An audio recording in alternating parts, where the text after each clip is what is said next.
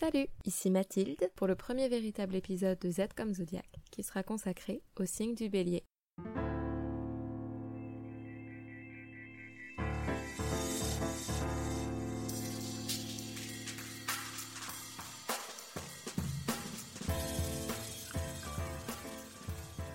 Attention, on va parler ici de la symbolique du signe du bélier. Pourquoi cet avertissement? Eh bien, ce n'est pas parce que ton soleil natal est placé en bélier que tu te retrouveras automatiquement dans le portrait qui suit. En effet, la carte de ton ciel natal ne se résume pas à la place qu'occupait le soleil au moment de ta naissance. Il y a plein d'éléments différents à prendre en compte. Dans les prochains épisodes, on essaiera avant tout de comprendre la nature des signes du zodiaque, à les resituer, car c'est indispensable pour aller plus loin. André Barbeau, grand astrologue, parle de clavier symbolique quand il évoque les douze signes du zodiaque on ne parle pas simplement d'une psychologie, mais de symbolique générale. On ne parle pas d'une personne, mais d'un type d'énergie en quelque sorte. Alors garde patience et bonne écoute.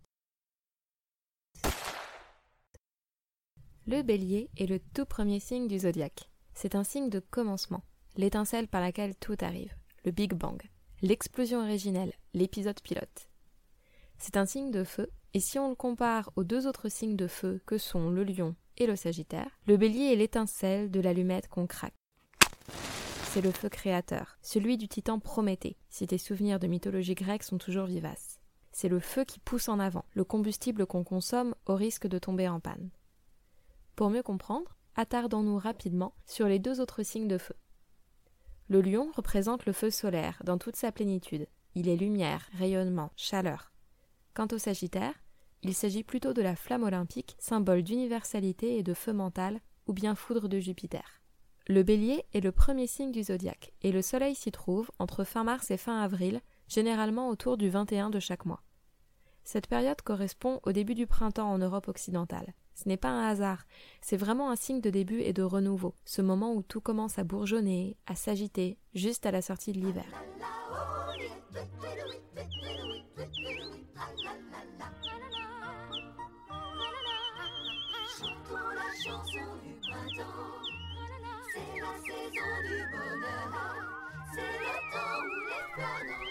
Alors dans le signe du bélier, ça impulse, ça jette, ça bondit, ça explose et ça éclate.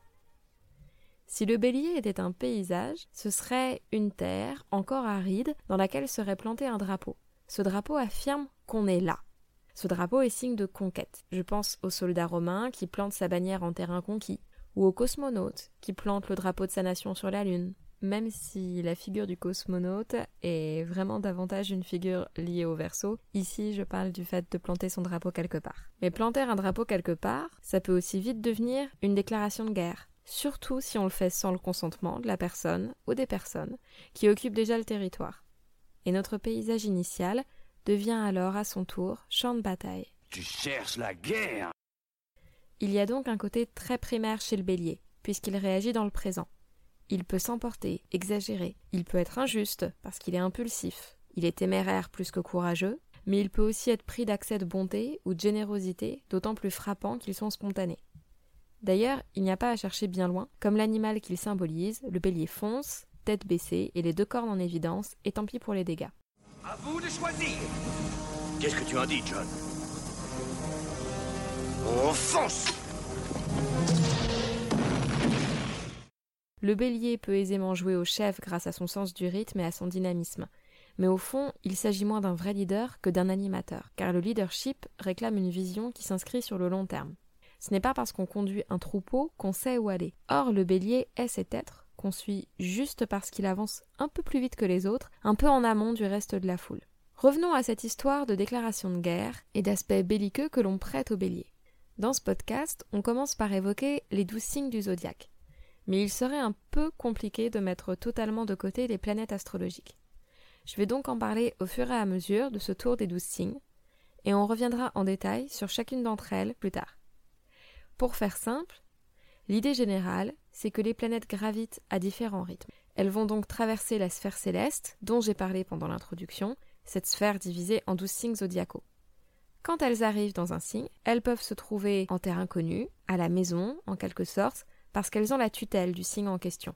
elles peuvent au contraire se trouver en terrain complètement opposé à leur personnalité. Elles sont alors en chute. Elles peuvent se trouver en exil, c'est-à-dire qu'elles ont clairement une leçon à apprendre dans un signe qui n'est pas le plus évident pour elles. Ou alors, elles arrivent en territoire qui ne sont pas familiers, mais qui leur permettent de briller encore davantage. On dit alors que les planètes sont exaltées dans tel ou tel signe. La planète tutélaire du bélier, c'est Mars. Mars est en domicile en bélier. Mars a la tutelle de ce signe.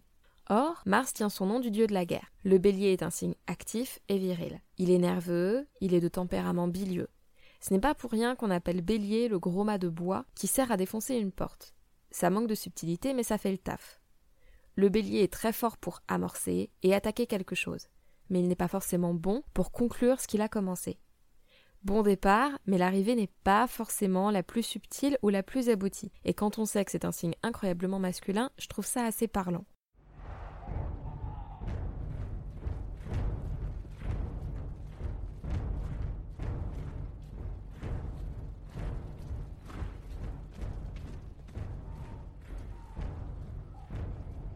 Pour te donner un avant-goût de ce qui sera évoqué pendant les épisodes consacrés aux astres, Mars est en domicile en bélier. Il s'y sent comme chez lui, dans sa zone de confort. Dans le signe du cancer, qui on le verra est un signe consacré à l'intime, aux eaux maternelles, à l'introversion, à l'imaginaire, dont la planète tutélaire est la Lune, figure maternelle par excellence, Mars donne symboliquement un coup d'épée dans l'eau. Il est en chute dans ce signe car il lui est impossible pour lui d'y exprimer son énergie, qui se trouve alors complètement entravée. On ne peut pas se battre contre un puits d'eau, ce n'est pas possible, ce n'est pas un bon adversaire, pour Mars en tout cas. Pour donner un autre exemple, Mars sera, au contraire, exalté dans le signe du Capricorne, qui est un signe de force, de résistance, mais aussi de discipline et d'austérité. Car ce signe permet alors au fougueux Mars de se canaliser. Ça lui ajoute une vision à long terme, ce qui est précisément ce dont Mars peut éventuellement manquer et la planète se trouve presque complète en Capricorne, puisqu'elle aura à la fois la force de sa spontanéité et la force de l'endurance du signe du Capricorne. Mais je reviens à mes moutons littéralement. Dans l'homme zodiaque, le bélier correspond à la tête et au visage, surtout au nez et à la mâchoire, aux muscles pour la force martienne et aux globules rouges, puisque c'est un portrait très sanguin que l'on est en train de faire. Le bélier est un signe cardinal. Dans le zodiaque, les signes cardinaux représentent un début de saison, le bélier annonce le printemps, le cancer annonce l'été, la balance annonce l'automne et le capricorne annonce l'hiver. Ce sont tous les quatre des signes cardinaux. En termes d'énergie, cardinalité veut dire dynamisme, parce qu'on ouvre une nouvelle phase. Ce sont aussi des signes d'affirmation de soi et d'indépendance, puisqu'on annonce la couleur de la saison à venir, et ce sont des signes pleins de force, car il faut de la force pour lancer un mouvement. Mais on reparlera bien sûr de la différence entre signes cardinaux, signes fixes et signes mutables. Pour que ça te parle davantage, sache qu'après l'amorce des signes cardinaux, les signes fixes épanouissent et concrétisent, et qu'enfin les signes mutables ou mobiles annoncent le déclin d'une saison. Ils annoncent une remise en question, donc une mutation et une transformation nécessaire pour passer à autre chose. Quelle figure pour représenter et incarner le bélier? Le dieu de la guerre et le soldat qui attaque, évidemment, mais pas seulement. Le self-made man, ou la self-made woman, est une figure du bélier qui fonce pour se construire lui-même ou elle-même par ses propres moyens. On retrouve aussi les têtes brûlées qui font des cascades par pur amour de l'adrénaline, en prenant des risques inconsidérés, et on pense aussi aux sportifs. Esthétiquement, morphologiquement, l'archétype du bélier ressemble à Marlon Brando, à Belmondo, à Steve McQueen, à Clint Eastwood. Tous représentent le paroxysme de la masculinité. Ils sont musculeux, même si ce ne sont pas forcément des tas de muscles. Ils ont des gueules, ils ont des visages taillés à la serpe.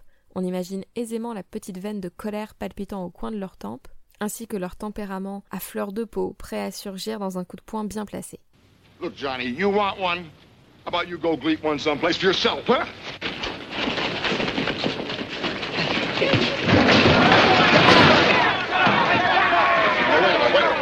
wait a minute. On pense aussi à Xena la guerrière, interprétée par l'incroyable Lucy Lawless, avec son nez aquilin, son physique athlétique, son sourire rare mais large. Alors survint Xena, une prestigieuse princesse issue du cœur des batailles. Combat.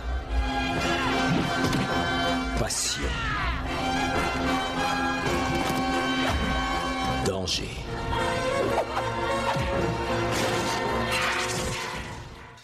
Jennifer Garner, qui s'est illustrée dans Alias comme une femme énergique, très sportive, très active dans le mouvement.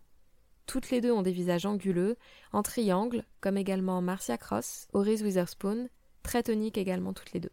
J'espère que ce bref portrait t'aura permis de mieux cerner le signe du bélier. Pour être honnête, comme il s'agit du premier épisode, j'ai en fait hésité à parler plus longuement, à aborder plein de sujets, comme la dialectique entre bélier et balance, qui est son signe opposé et complémentaire, à parler plus longtemps de la planète Mars, à comparer le bélier au signe qui le suit, c'est-à-dire le taureau, et à évoquer plus en détail le poisson, qui clôt le zodiaque juste avant le renouveau du bélier. Mais ça fait déjà beaucoup d'informations d'un coup, finalement, et je sais par expérience qu'il vaut parfois mieux avancer pas à pas et laisser le temps faire macérer tout ce flot de symboles afin de mieux se les approprier au fur et à mesure. Mais n'hésite surtout pas à me faire part de tes remarques ou de tes questions, c'est comme ça qu'on avance. Merci, merci beaucoup pour ton accueil et tes commentaires. Tu peux nous rejoindre sur Instagram, sur Twitter, sur Facebook tu peux aussi laisser 5 étoiles sur iTunes ainsi qu'un commentaire sympa sur les différentes plateformes sur lesquelles tu peux trouver le podcast pour aider Z comme Zodiac à se faire connaître. Et à bientôt pour un nouvel épisode de Z comme Zodiac consacré au deuxième signe, celui qui suit le bélier et qui sera donc le signe du taureau.